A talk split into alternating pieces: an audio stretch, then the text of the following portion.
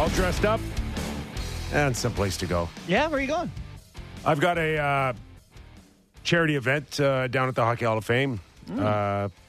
Calm Kids. Cool. It's a program that provides underserved communities, kids with laptops. Oh, cool. And kind of helps them balance out the competitive field of the digital world, right? Yeah. Well, look at you. So, look great. Some days you're in here in the toque and the hoodie. Today you're looking like Don Draper. I never know what I'm going to get today. I don't think for one second I still look as good as the Buffalo Sabres did last night. I thought they were putting you into the Hall of Fame. With that outfit? Holy hell, Kipper. Looking like $1 million bucks. Yeah, clearly we don't shop at the same store. Right? Yeah, so no, I got my Columbia sweater on and my sweatpants on back here. But yeah, I clean up well, boys. You know that. You do. Yes. Absolutely. Yeah. And as soon as... It just doesn't happen very often. Right. As soon as you start getting an annual salary instead of being paid by the hour, we're gonna get you a new suit. I'll go shopping with you. You don't know how close to the truth that is. Yeah, the old paid by likes program here is if I get to 100, I get dinner tonight, guys. Click it. Leafs drop a 5-2 decision, and we know what kind of season it's been for the Toronto Maple Leafs versus the Buffalo Sabres, but at no time in yesterday's show were we expecting that outcome, which is last night, stupid because it's happened before. I would think we would be like. The question is why. I don't know, right? Why? What is with the Buffalo Sabres and just owning the Leafs this year? You got a theory? Yeah, No, I don't. Yes. But what I will say is that going into the game last night, I didn't really say this on air, but I was expecting a kind of Leafs dominance performance again because we've seen so many in a row. They played the Habs. They only won by one, but they kicked the crap out of them on Saturday night. They've been playing good teams, beating them, had a good performance against a bad team on Saturday night. Thought last night was going to be finally the time where they go in and they just looked like they did in the outdoor game. They looked like the game they did against them with the first game back with fans was against Buffalo, and they lost, I think, 5-2 5-1 to that game. So they've lost some real stinkers, and I don't know, maybe it's the size they have, speed, Craig Anderson. I don't know what the hell it is, but that jersey. They're not a great team, right? I mean, I've seen their record, but for whatever reason, it gives the Leafs fits. Was it going into the game last night that Sheldon Keefe had a quote where he said, like, these games like this have given us fits. We've had problems in games like this. Like, he saw this coming. Playing down to your opponent. That's the favorite tagline when it comes to Toronto recently against the likes of Montreal, Buffalo. Yeah, and it has been a bit of a trend. We know they got up for all those big games. They played their divisional games and all that. And before we get into the Leafs, can we just praise a couple of guys they have in the Sabres? You know what? Save it. We'll touch on Buffalo because I do want to give them their due credit, especially Granato, who's done, I think, a fantastic job and.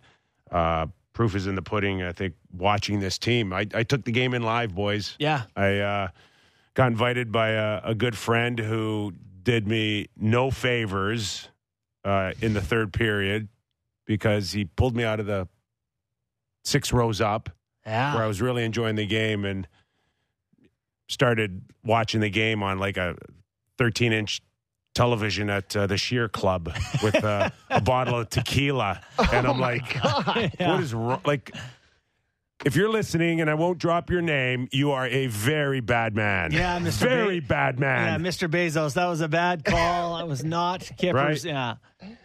But what did I really miss? And maybe it looked better on the 13 or 14-inch screen because it probably looked better at tequila. It got uglier. Yeah. As my night did, so did the third period for the Leafs. It just felt like, you know, waiting for the Leafs to turn it on the way they did against the Flyers. They had that bad night in Philly, and it was like, okay, well, this is a team that can kind of flip the switch and go, all right, boys, we've fallen behind. Let's find it. There was no let's finding it really from that performance last night. Do you want to go to Sheldon on that, Sammy? Which clip do you like best? Let's just start out with on the game to get his opinion on it. Yeah. Your thoughts on the game? It wasn't good. It's up there with the Brad May. Well, it's not good.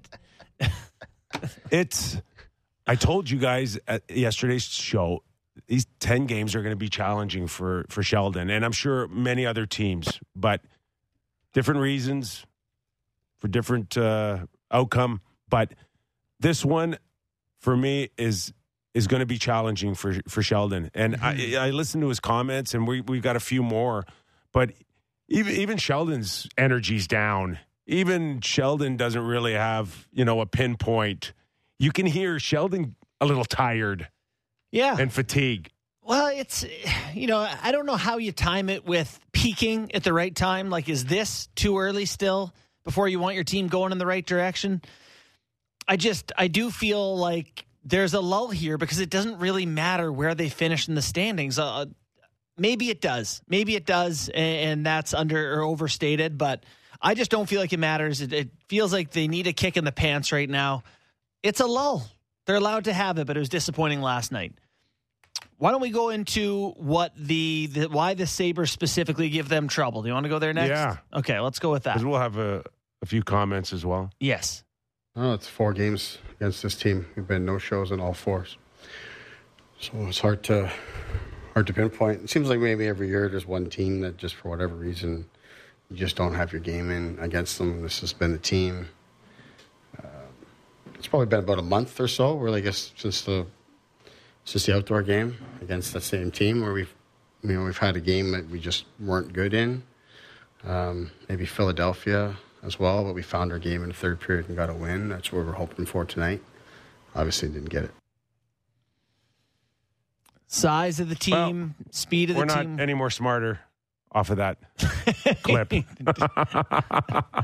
Didn't learn anything there. No, I didn't really learn anything there.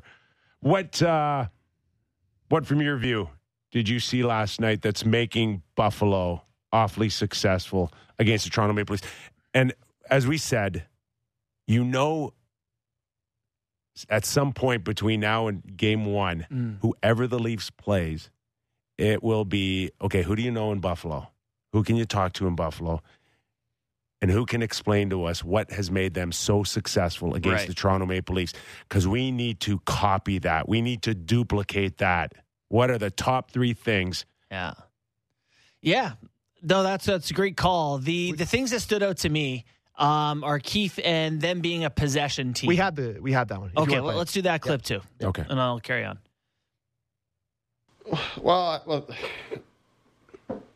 I mean, they've defended well. They've outnumbered us on the puck, but we've made it really easy on them. Like, we've been complete no-shows physically in these games. So they have a big team with lots of skill, and they're good in possession. So when you don't compete, you're not engaged physically, and you don't execute on offense, you're not going to have the puck much. Then they have it a lot, and that plays into their hands, and, it's just the way she goes.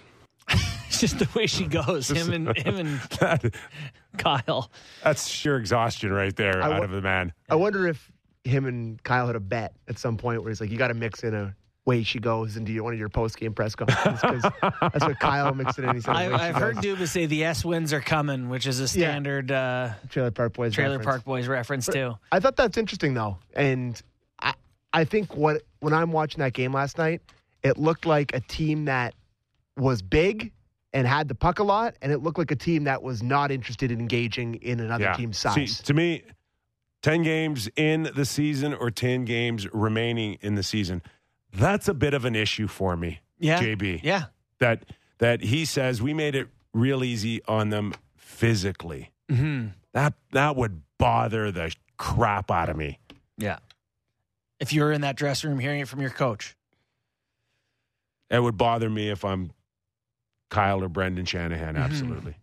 Yeah, certainly knowing what's coming. It's the old motivation thing, too. But, we talked about that team Buffalo has, the young guys that I would say are going to be a part of this rebuild, this next core of the Sabres, are gigantic. Like, Tage Thompson is huge. What's he, 6'7"? Owen Power now is 6'6". Even Rasmus Dahlin is 6'3". Alex Tuch is 6'3".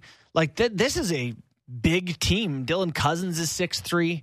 Their main players are very big, and I don't know if that gives Toronto a bit of a hard time. God, I tweeted about this last night, and I get people responding to me about like, oh, size doesn't matter. Size is just this. Oh, my God. You know, like, oh, my God, watch one physical contact sport. Watch football, watch basketball, watch hockey. Of course, size is important. Being big is an advantage.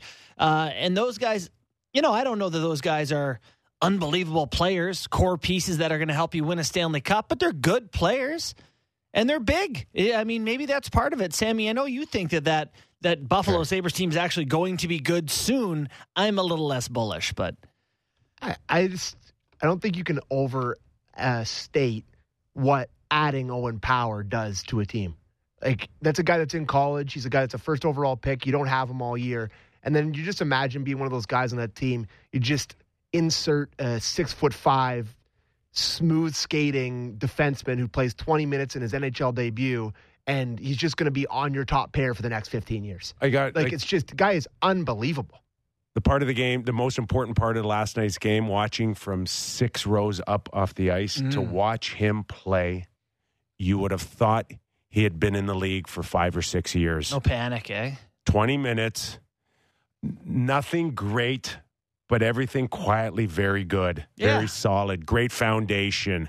I don't know what he's going to end up being. A Hedman or a Pietrangelo? Mm-hmm.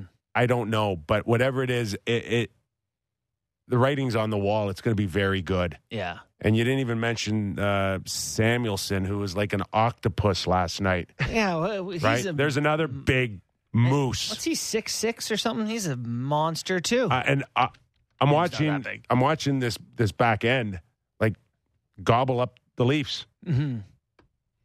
He's 6'4", 227 pounds. Matthias Samuelson. How old's he? Where did he come from? Why do I don't? I think it's Shell. His dad played in the NHL.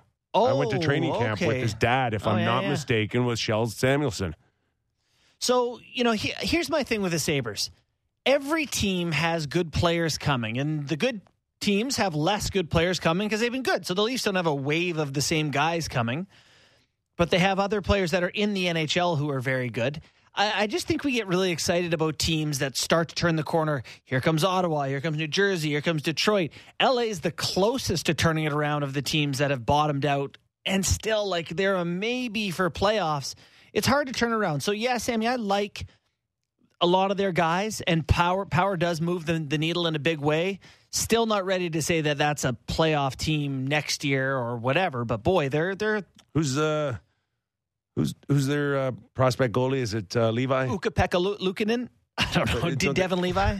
Levi? Yeah. Isn't he regarded as maybe I think but he's going back. I know, but an up-and-comer or maybe one of the best prospects out there? Yeah. I think he's a highly praised guy. That's really what they're missing right now. But when you factor in how, again, the pressure on a young general manager in Kevin Adams was on the trade, and how Tuch's come in and really started looking like a captain here, you know?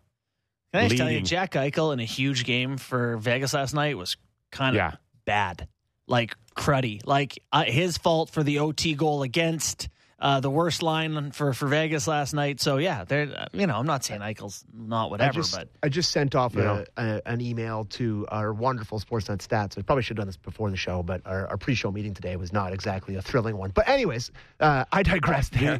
I want to know what the record is since they traded Eichel, because it just seems like every time that they've played the Leafs, there's this freedom they play with. I don't know, it's just because they're out of the playoffs, they're not playing with anything.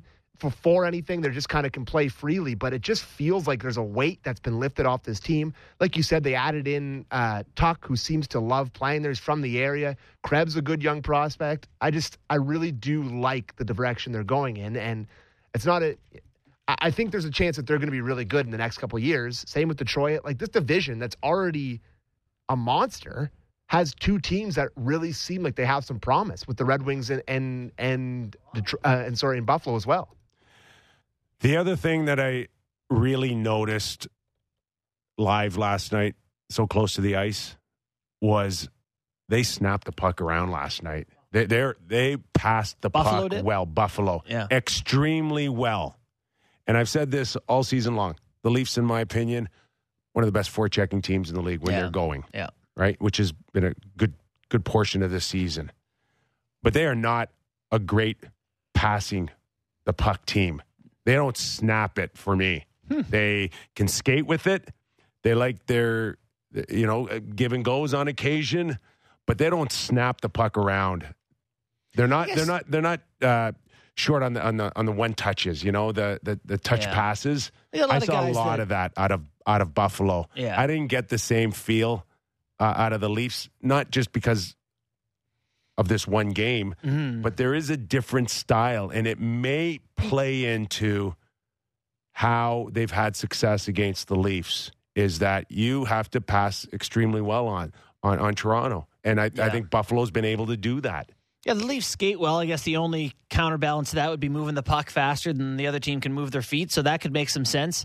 Leafs have some guys who are kind of straight-line guys, Mikheyev, Engvall, Kampf. But they like to skate with the puck. Yeah. They don't.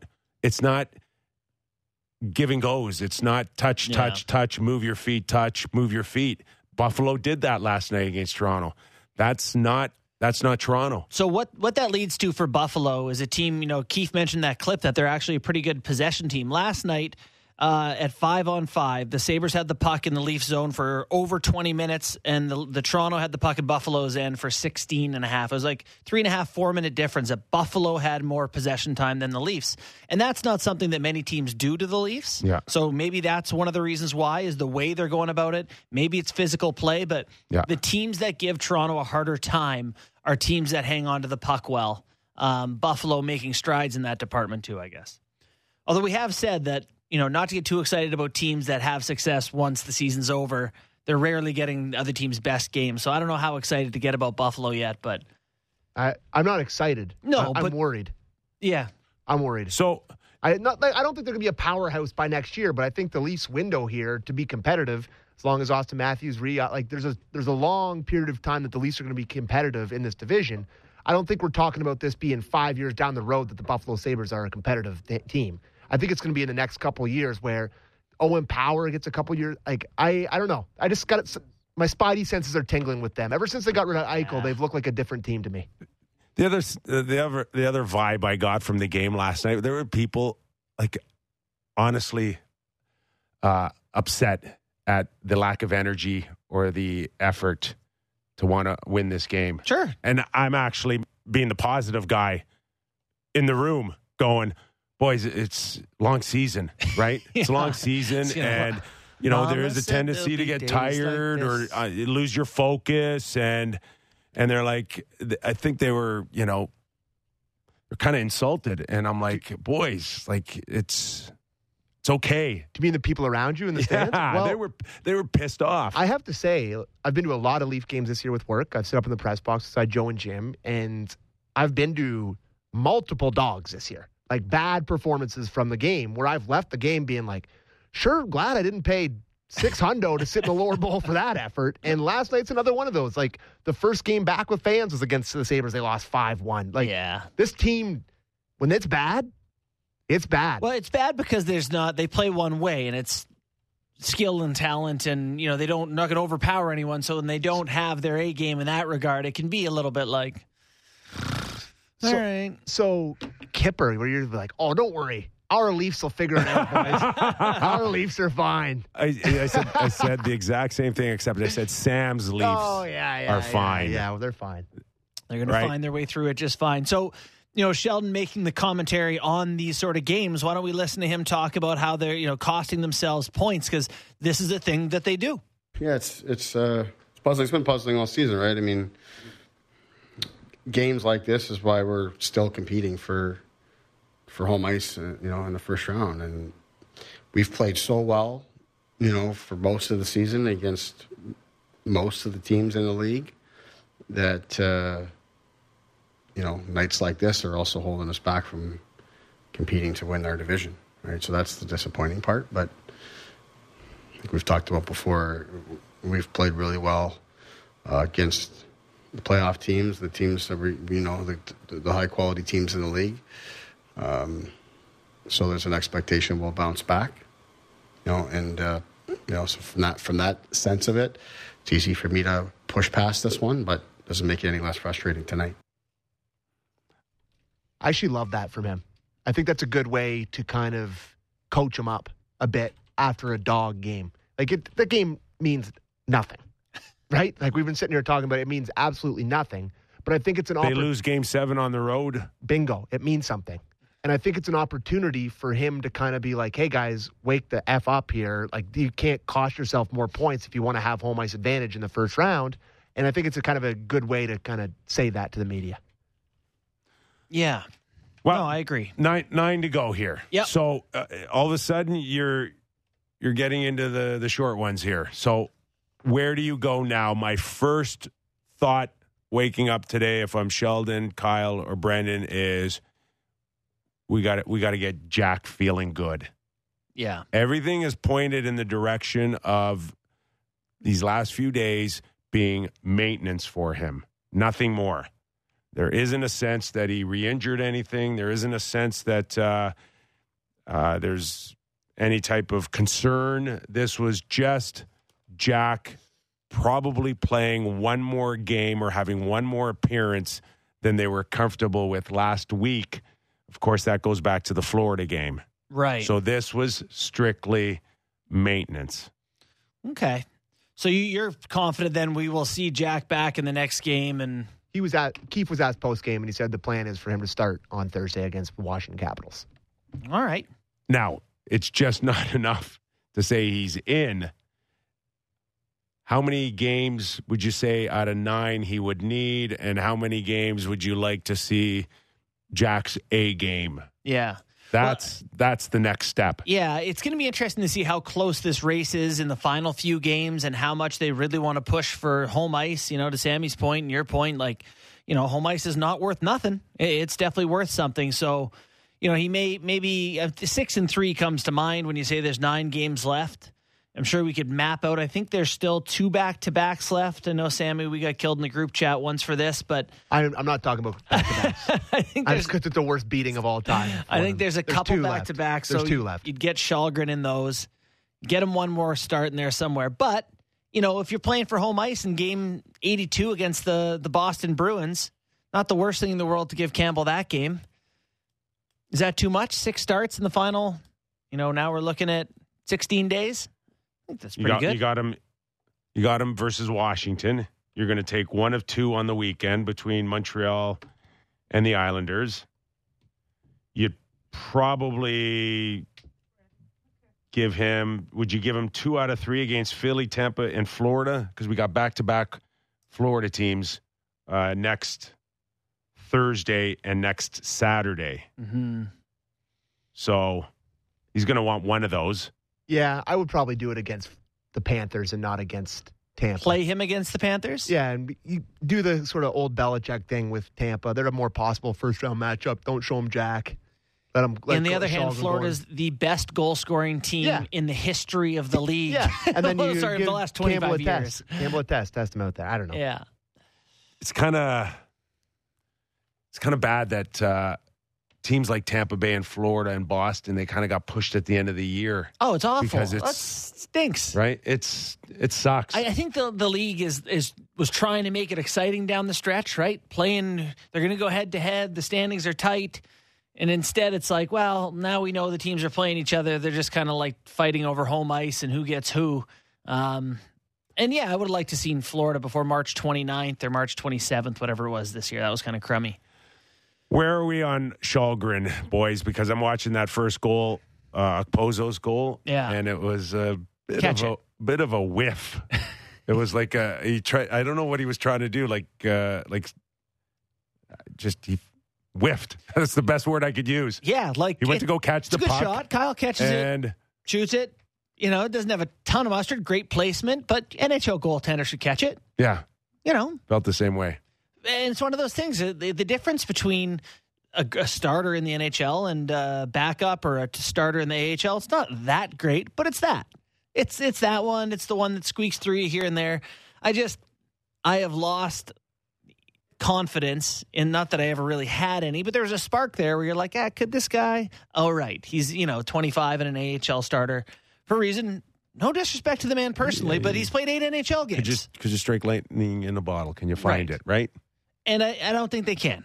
I think the bottle's broken. And has he done enough to bring up and warrant a potential backup situation next year? Absolutely. Sure. He's in the race. He's in the running. Yes. Depending on Joe Wool's health. He's done enough to say, yeah, you're in the conversation to be our backup next year. Yeah. But in no way is anyone going to have a ton of confidence if they have to go to this kid. No. But, like, if they have to go to this kid, they've lost. I'm already on that. Like, it's you're down 2-0 in the series already, and it's a great team you're playing. You're probably cooked. So it really, for me, and I think for everyone would agree, this is Campbell or it's not going to work. How you manage Campbell if you have to play Kallgren in the most horrible of circumstances, playing him in both back-to-backs for whatever reason, do it. If Jack needs a little stretch of days during a back-to-back, it's Kallgren. Just make sure Jack is in the best possible condition come game one on May 2nd. I go back to what Mike McKenna said to us I think it was maybe off his first career start or second career start, where he said he's like a lot of Swedish goalies that he has really good position. He's really good positionally. He's in the spots, but just not the hands aren't there. The pucks bounce off him. He doesn't catch pucks. Like, guys beat him clean on the gloves. Like, I feel like he's in good positions, but guys are just able to kind of snap it past him clean, which is not something that you want when you're playing against NHL competition. That's just Mike McKenna said it early, and I really do notice that about him whenever I watch him now. Yeah. Tons of personality on the show today. We're going to welcome Brett Hull. If anybody can have a sense of what it feels like to be scoring 60-plus, 70-plus, what was he on about last time we had him on? I don't even remember. It's this guy. So we'll welcome in Brett Hull into the program in about 20 minutes. And our good buddy Anthony Stewart is in the building somehow, some way. We will drag him in here in the second hour. Yeah. Do our YouTube cameras work that way? He's just going to have to be off camera, I guess. It's fine. I think they can zoom it out a little bit. We'll get Stu on camera for everyone. So where are we on the D pair? And there was a sense that there was a comfort zone now. Giordano's very comfortable. Lyubushkin's very comfortable, and yet last night, a bit of a setback. Yeah, I thought they all struggled in their own way.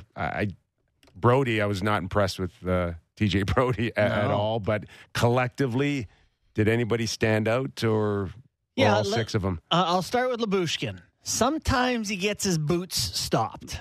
Yeah. He just gets stopped, like totally stopped, where you're like, hey, you got no momentum, no. You know, often in defense, you have to go with the play, like gap up so that you're not trying to adjust late. And sometimes he gets caught in a spot where he hasn't done the work early and he's just caught in the middle. And I thought that happened on the goal where they went up to Thompson. Was it the first goal or second goal? Sorry, they went up to second. Thompson and Lyubushkin's already backed on top of him. And didn't think he was very good there. At other times when the puck goes in the corner, he'll like... Do you remember when Zach Hyman used to like... pin a guy against the boards and then turn backwards and kind of seal the guy off and win a puck? Lyubushkin gets sealed off. He gets on the wrong side of bodies sometimes, and the guys can win their way out from there. So he was the worst defenseman on the team by any fancy stats. 20% Corsi last night, which is terrible. So, yeah, Lyubushkin for me, tough night.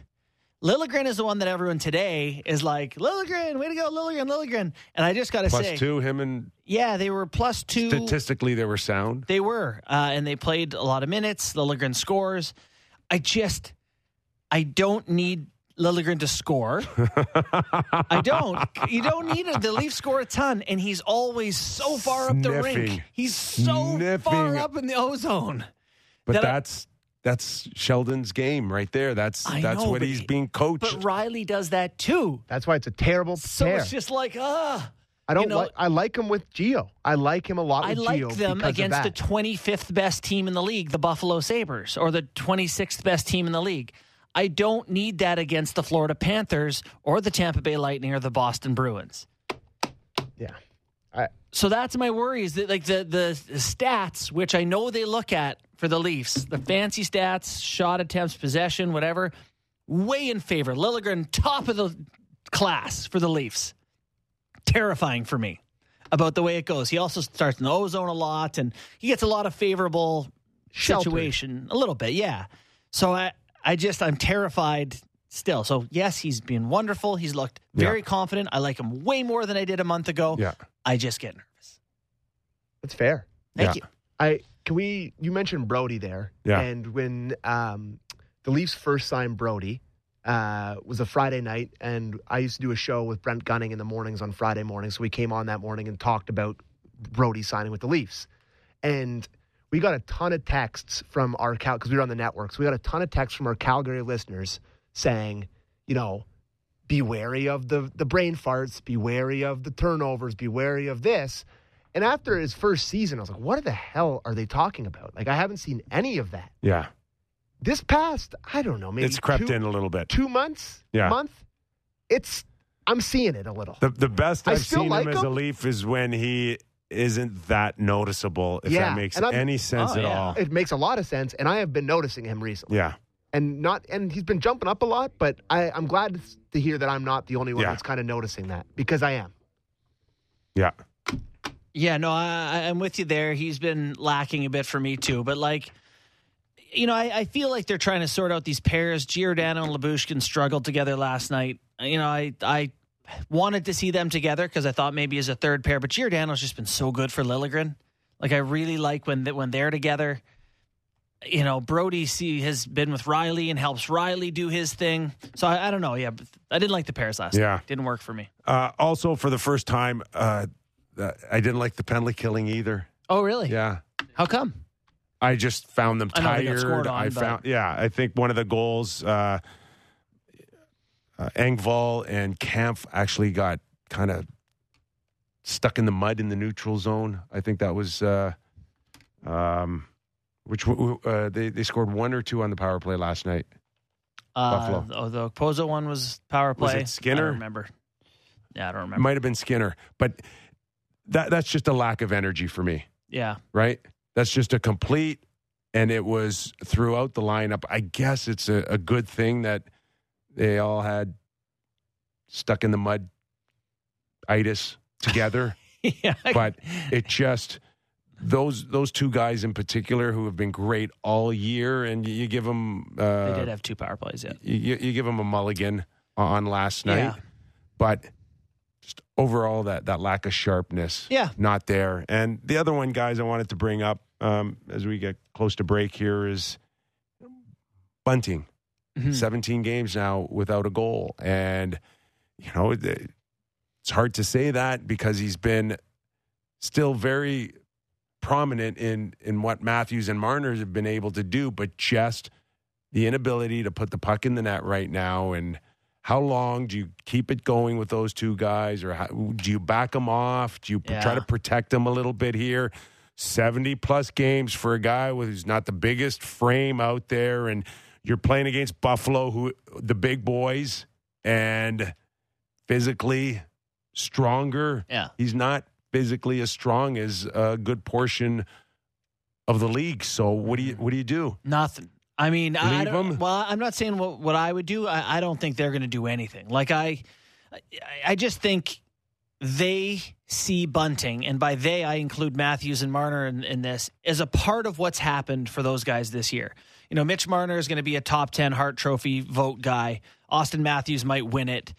Bunting has been the complimentary guy, right? Hyman's out, and this guy's been Hyman plus in some eyes out there, and you know, not mine necessarily, but I think a lot of people see what he's done is he's got that offensive awareness that Hyman didn't quite have, and he's helped these guys get to that next level.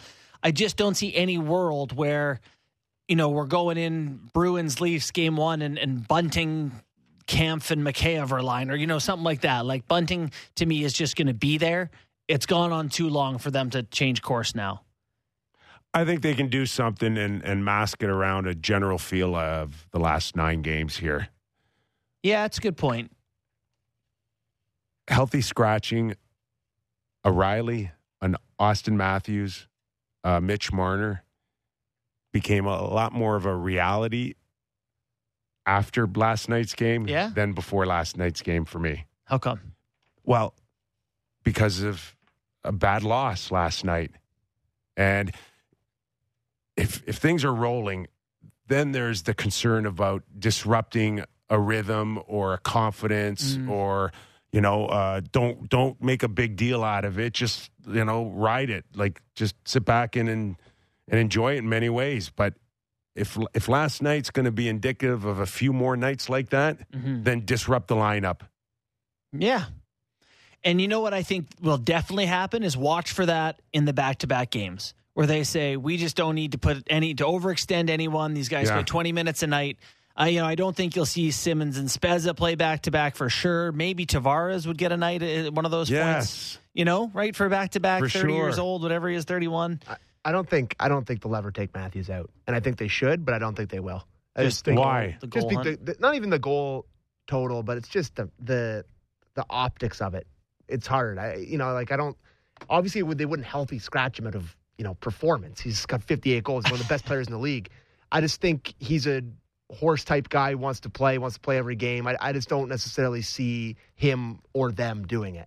And I know you're not saying to take him out because he's playing bad. It's just because you want to get some rest, getting ready for the playoff run. But I don't think that he'd ever do it. It's just a reset. Same with Riley. I just don't think those guys will come out. I don't. And do you think so? You really think they will do it? Or is this something that you want them to do? No.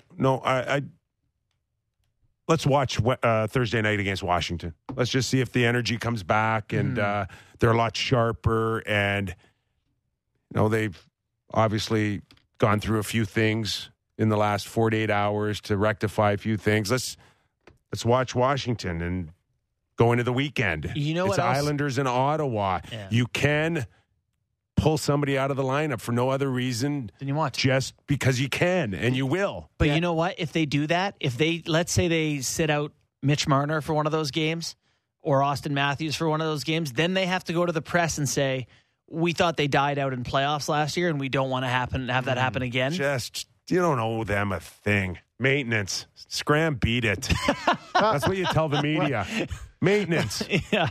Look, you can say, "Oh, well, boys, maybe enjoy your Saturday night in Toronto. We'll go to Ottawa. We'll see you on Sunday against the Islanders at home. We're on to Cincinnati." I don't know. I could see that. And the other one, 0-for-5 power play. I know. 0-for-5 Montreal. Like, this has been the best power play, and yes, you're going to have lulls again. That's okay, but I'd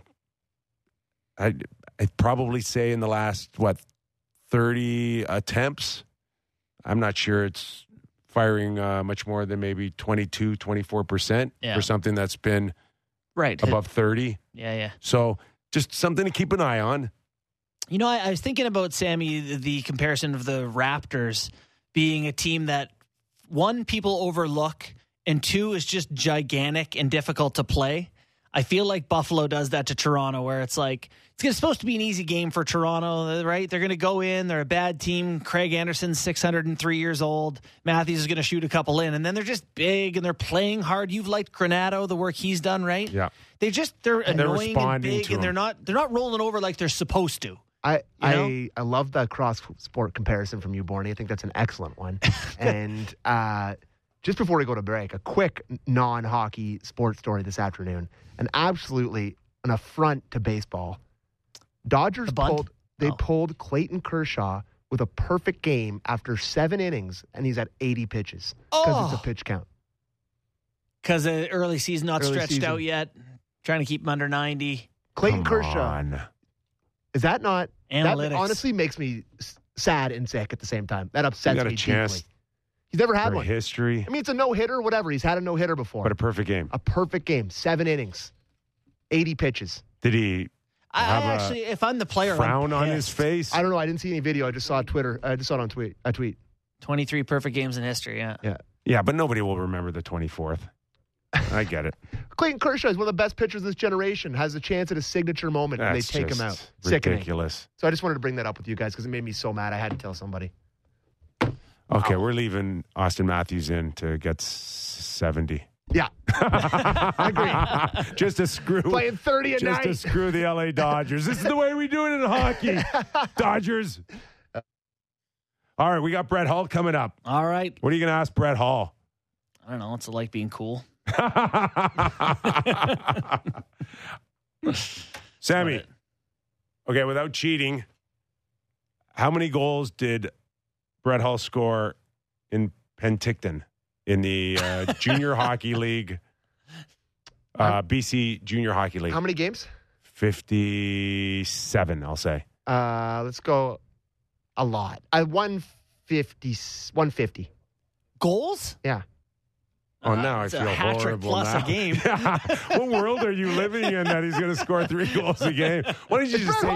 300. It's Brett Hull. Oh, my God. What's he? How many did he score? 105. Still pretty. Oh, I was close. Only 45 off. All right, Sammy. Now we're going to break, and I feel like I've let everybody down. It's only 105. Yeah, that's it. Brutal. All right, we'll go find Brett Hull and hear about all those 105. From the man himself, Hall of Famer, Brett Hull, after the break. You're listening and watching Real Kipper and Born on Sportsnet's YouTube channel. The code word for today's episode to text 590-590 to qualify for your shot to win Leafs Red Wings tickets on April 26th is Larkin. Breaking down the top stories in the NHL every day. The Jeff Merrick Show. Subscribe and download the show on Apple, Spotify, or wherever you get your podcasts.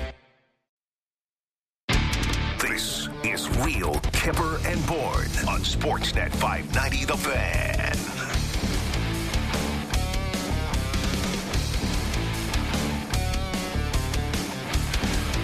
All right. Hopefully we get Ollie off the golf course. And we did. If anybody knows what Auston Matthews is going through right now, it's our next guest, Brett Hull.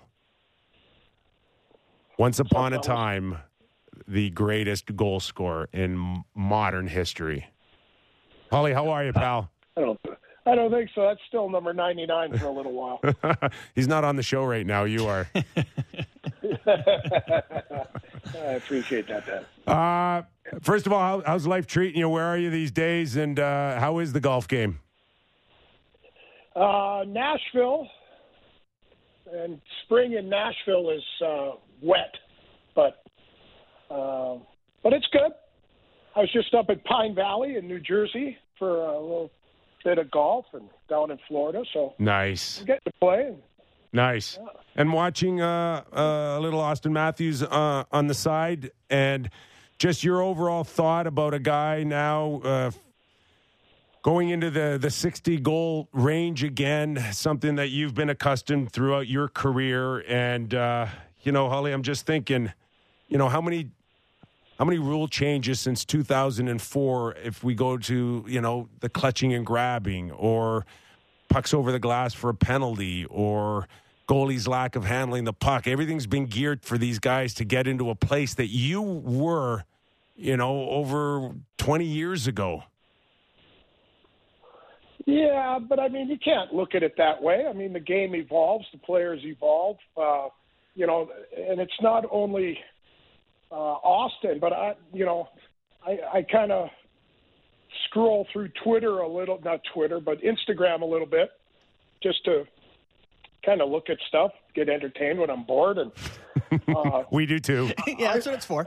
I'm really kind of impressed that it kind of reminds me back in the day. It's like everyone's going for their 100th point or their 50th goal, or their record number of points in their career so far. And, Johnny Gaudreau got 100. And, I don't even know who else. It's, the guys in Florida. And, it's good for the game, and it's entertaining for the fans, and that's really what it's all about.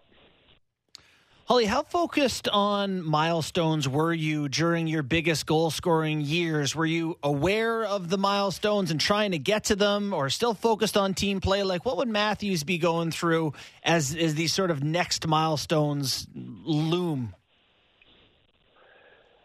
Well, I think it's a little bit maybe different today. I keep up on like the points and goals and assists. I have no idea. You know, you've got to be some sort of genius to figure out how to get into the playoffs now with wild cards and whatnot, and divisions and conferences, and so I'm not really sure where the Maple Leafs stand. But I would imagine that that's got to be a part of what he's thinking about is, okay, who are we matched up against right now? Because, you know, there's probably less than 20 games in the season to go. And, you know, it's like, can we get to a better home ice position? And, you know, if we keep climbing in the standings, we play a team that's maybe not as good as, you know, being first is really, I think, big in today's game because it's, you know, the other teams that are right with you are really good as well. And probably it's an evenly matched. And that's what I don't like about the playoff system. You know, it's Pittsburgh and Washington in the first round. And I mean, you're losing one of two really good, entertaining teams right off the bat. So I think it should be 1 through 16 on both sides and go from there. Hully, take us back a little bit because, you know, you weren't this can't-miss prospect when you first started out of Calgary. And, of course, you had the big trade, and it certainly helped Calgary win a Stanley Cup. But then you go to St. Louis, and in your first full year, you score 40 goals. And at that point, you go into the following season, and is it, I think I can get 50. And, like, you get 72. I mean, at what point did you say, oh, my God, this is kind of going someplace I never thought it would go, or it actually did go where you thought it could go? Like, what was that mindset like, that discovering that you're not a 40 or 50 goal scorer, you're a 70 goal scorer? When does that happen? Well, yeah, well, I'll tell you exactly how it happened because, you know, Brian Sutter. Without Brian Sutter, I probably would have, you know, I think I could, you know, after doing it, I think 40 goals was pretty legitimate. There's not a chance on earth I thought of 70 or 86, and you know, after that season, you know, I don't know if they still do it, but you have the end of the year meetings with the coach. And, you know, I was going in there and I was thinking I was going to get this big pat on the back and, and wow, you're so great. We made a great trade. What a, you know, boy, I can't wait to next year to start. And Brian Sutter looked at me and he lit into me and, you know, told me that, you know, I'm only scratching the surface, and that you have no idea how good you can be, and he just, you know, and as a player, you could take that one of two ways. You could go home and sulk, and go get your buddy and go have some beers, and go, what a jerk! I hope he gets fired. Or you could do like I did, and I looked back and I called my buddy and. Who would have been Chaser at that time, right? Yeah. And I said, I can't believe how good this guy thinks I can be. And I went home that summer, and I that's all I could think about was, you know, I'm going to do this. And it was so motivating for me. And then, of course, you know, I was very fortunate to play with, you know, Peter Zezel, Doug Gilmour first, then Peter Zezel, then Adam Oates, and that obviously really helps when you have those guys playing with you. But, you know, it just – and then the first thing was the opportunity. You know, I never understood why Calgary drafted me in the first place when, you know, I looked up and they had like 13 NHL caliber right wingers on their roster. And I'm like, okay, well, this is going to be difficult. And so I'm pretty sure that's why the trade was made, because they already had you know, from Hawk and Lube to Joe Mullen to, you know, Tim Hunter and Perry Bearzan and Lanny McDonald. I mean, the list would go on. And so that's probably why the trade was made. And all of a sudden I went from, you know, playing a couple games, sitting out a game, point on the second power play, not playing a regular shift all that often, to all of a sudden you're the main focal point of a team. You're the number one power play guy. They're making plays for you because of, my ability to shoot. And then, so that's also a big help. It's hard to succeed when you aren't shown any confidence. And as soon as I got to St. Louis, they said, we made this trade and we're going to make you the focal point. And that certainly helped. The 2 years that you did get score 70 or 80, you mentioned Zezel and Otsi, and they were 25 goal scorers. You didn't have a secondary 50 or 60 goal man, did you? Not until we got Brendan. Yes. Yeah, but even those... That was awfully nice to have a guy like that with you as well. Well, interesting, because where did that put the pressure on you to put the puck in the net? And, did teams now saying, hey, you take away Brett Hull, you take away everything? Are teams like Boston or Tampa Bay looking at Auston and the Leafs going, take away Auston and we control the Leafs? Well, that's like saying you could take away Ovechkin, right? You got quality players, Kuznetsov and Backstrom. You got Marner. There's other, pieces that can do it, and maybe the game goes from 5-2 to 3-2. Which I always hated when after games I didn't score. I would be pissed off, and people thought it was like sulking and selfish, and it really wasn't. It's my job to go and score goals and to create offense, and if I don't, maybe we lose 2-1, or maybe we have to fend off a late power play to win 2-1. But if I would have scored, it's 3-1, and it makes the game easier for the whole team, and plus. That's really my only skill, right? So that's all I felt I could contribute, and I guess I could have worked at other parts of the game. But I really only wanted to score and create offense. So luckily that was I got to play a lot of my career when that was okay. And then all of a sudden, Jacques Lemaire came to the league, and it was like, oh my God, are you?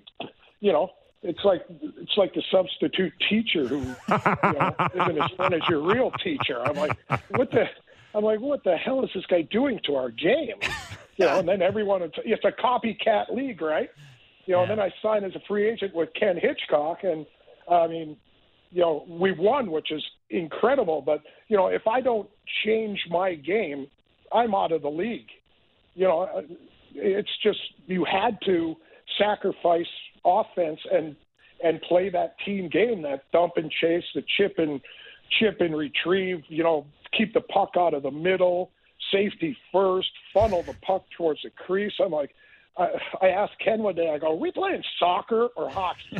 And so it was, but when you win, it sure makes it, because that was the number one thing. After I had personal success, I wanted to win a Stanley Cup, and I guarantee Auston Matthews, he wants to bring another Stanley Cup back to the Maple Leaf, and then that's when he's the hero of all time, right? Yeah. And so that's got to be his number one goal, and I guarantee he has the support of his teammates and the fans. So in today's game, anyone can win.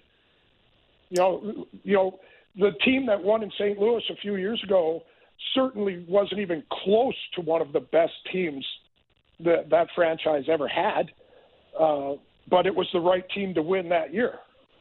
Yeah.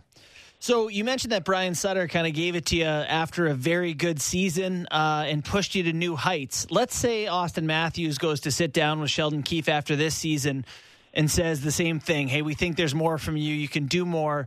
Would you want to see him take the advice to try to become a more well-rounded, complete guy, defensive focused? You mentioned you made some adaptations. Or would you want to see him lean into the goal-scoring side of things and just continue to do the thing that really makes him different and shoot it in the net?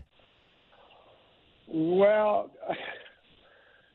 I'm pretty sure he focuses on the other aspects of a game way more than I did. Mm-hmm.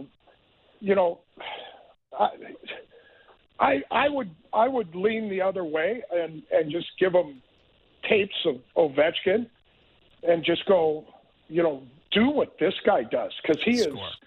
Is, I'm doing this TV show for ESPN called Details. And I just got a clip, we're doing Alex first. And so I just went over a myriad of goals that he was involved in this morning. And he just gets it. Like he works hard. He's in position in the offense or defensive zone.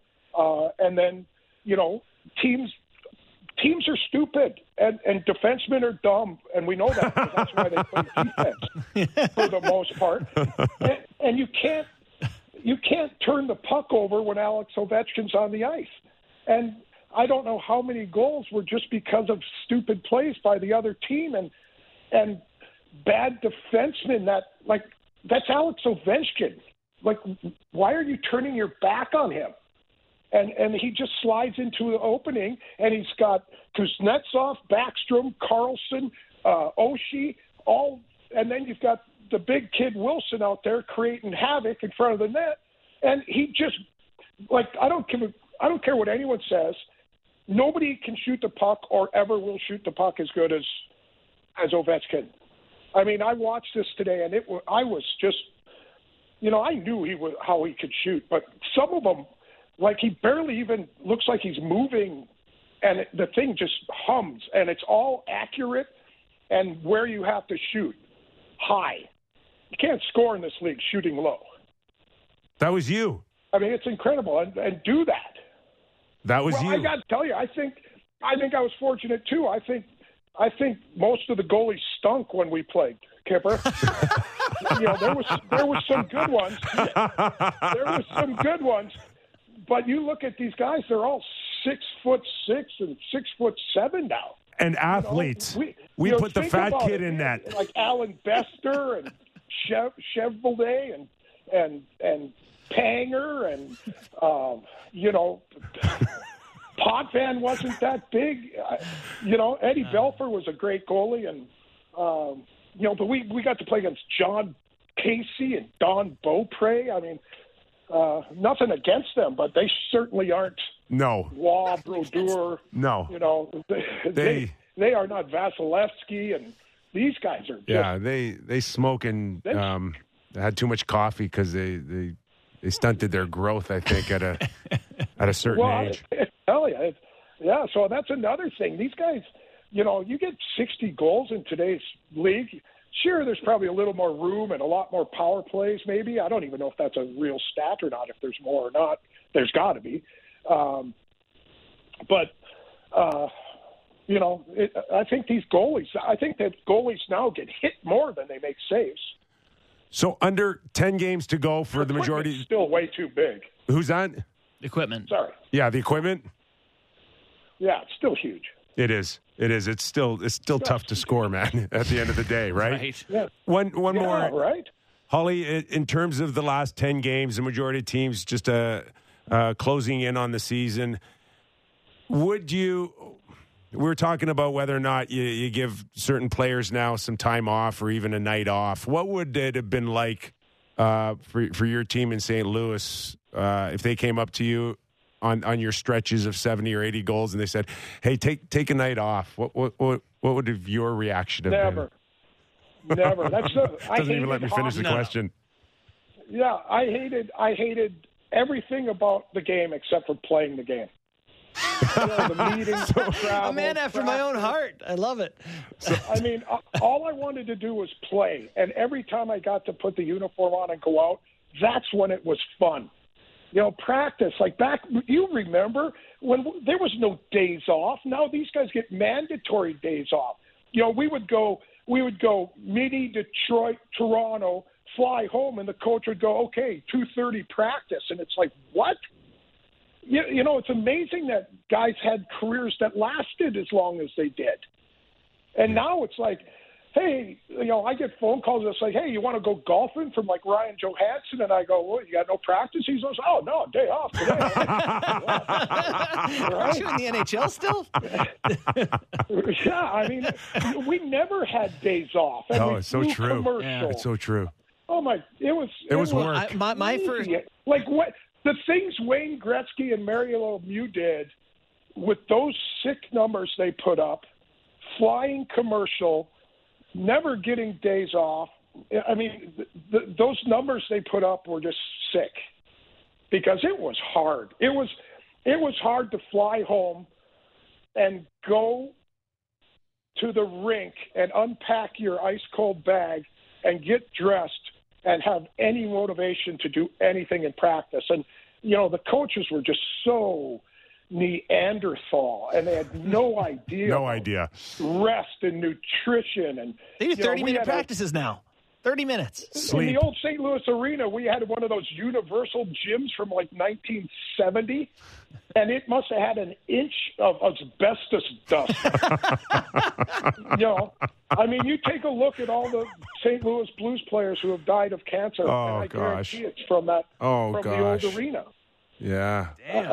I mean, it was just awful. Oh, my gosh. The training facility was zero. Ugh.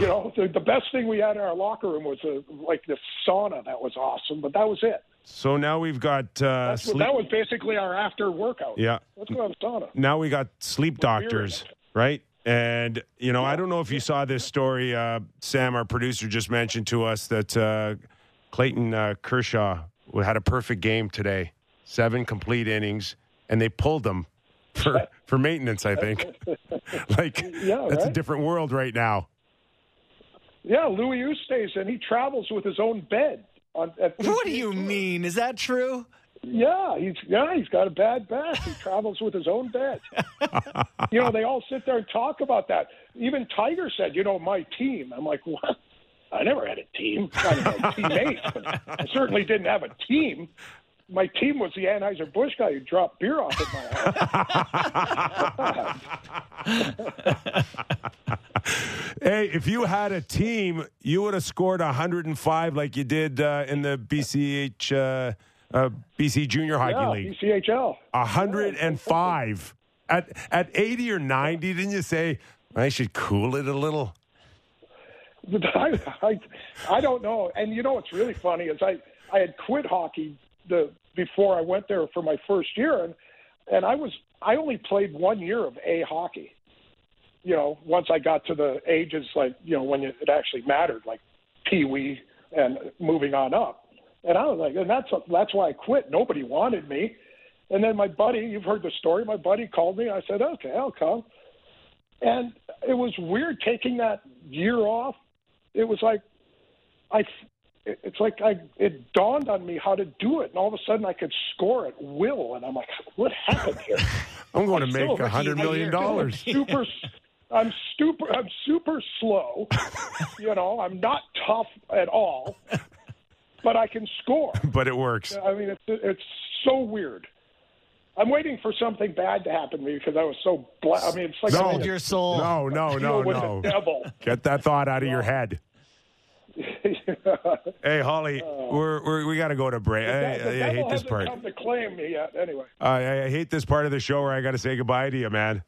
That was awesome. Well, hey, let's do this more often. Oh, you got that. You got that right. The great Brett Hull on Real Kipper and Born. Hey, Holly, thanks for doing this, pal. Yeah, we appreciate it. All right. I want him to get 60. How many does he need? 5, 4? Two. He only needs 2. Beautiful. Yep. Yeah. 10 games. He can do that. Oh, yeah. All right. Brett Hull, everybody. Well. Thanks. Oh, my God. He is a riot. An absolute riot. He's killing me. It's tough to keep a beat on all the things he said. I have things I want to comment on, then they get lost in the next wave of whatever it is he's saying. Sammy, just killed myself. That could be guest of the year right there. Oh, my God. I'm just – honestly – Alan Bester catching strays. Oh, like, no. Just, all these guys, Don Beaupré's like, what I do? Felix Potvin, pretty Beaupre. Good. I played with him. Felix Potvin's legitimately good. One of the most beloved characters in Toronto sports history. He's like, he's tiny. He's They are giants now, though. His whole point, they're athletic and they're giants. It's true, though. Scoring 60 right now is absurd with how high a level the goaltenders are. Every night they're monsters, and they're not as good as. Listen, there's been different eras, but they're just way bigger than they would ever have been. So, all right, man, that was like fun. What kind of stick was Brett Hull using? He scored 105. Oh, he was an Easton guy, but like he had this slap shot that to me is like Hull scored all his goals on these slap shots. Yeah, but like, was anyone taking slap shots and that with those sticks and? Like, how was he so good at shooting the puck with those sticks? Him and McGinnis were the two guys in my era that just figured it out. That, like he said, bar in. Like high slap shots with those wood sticks, it seems like impossible to me. Like, if you saw, even the bend, the curve on Al McGinnis's stick, I'm like, how could he know where it's going? Yeah. And there are probably some nights when it. It didn't. It ended up in the first three rows. That coffee curve on their Sherwood PMPs was... but not many at all. Yeah. That was my favorite stick. The PMP? Yeah, Sherwood. But then I remember they went to the aluminum, where it was just like you were using a bar of metal. Yeah. Why was that? Why was that a thing? They were lighter. What? But I know, but it's like you can't flex it. I'm a stick, fanatic, and I remember Gretzky had the offset curve. Remember that? The offset was awful. Awful blade. Yeah. I don't know if he used it much in the NHL. No, but he had like an offset blade. Yeah. Anyways, that was a two-piece. All right, should we go to break or anything you got to do? No, Stewie, is he in the building? Yeah, I saw him. He poked in behind there. I think he's going to join us here soon. So, looking forward to having him in. He's not hiding, is he? Stew in the stew. No, he's not hiding. No, didn't you tell me he hid sometimes in the sauna? Yeah, so he didn't get sent down. Oh, really? Yeah, it never worked. Come on, he'll tell us about it. You should have hid in the weight room. They would have never looked there either. I'm just kidding, Stewie. People catching strays all over the place today. All right, Anthony Stewart after the break. Listening and watching Real Kipper and Bourne.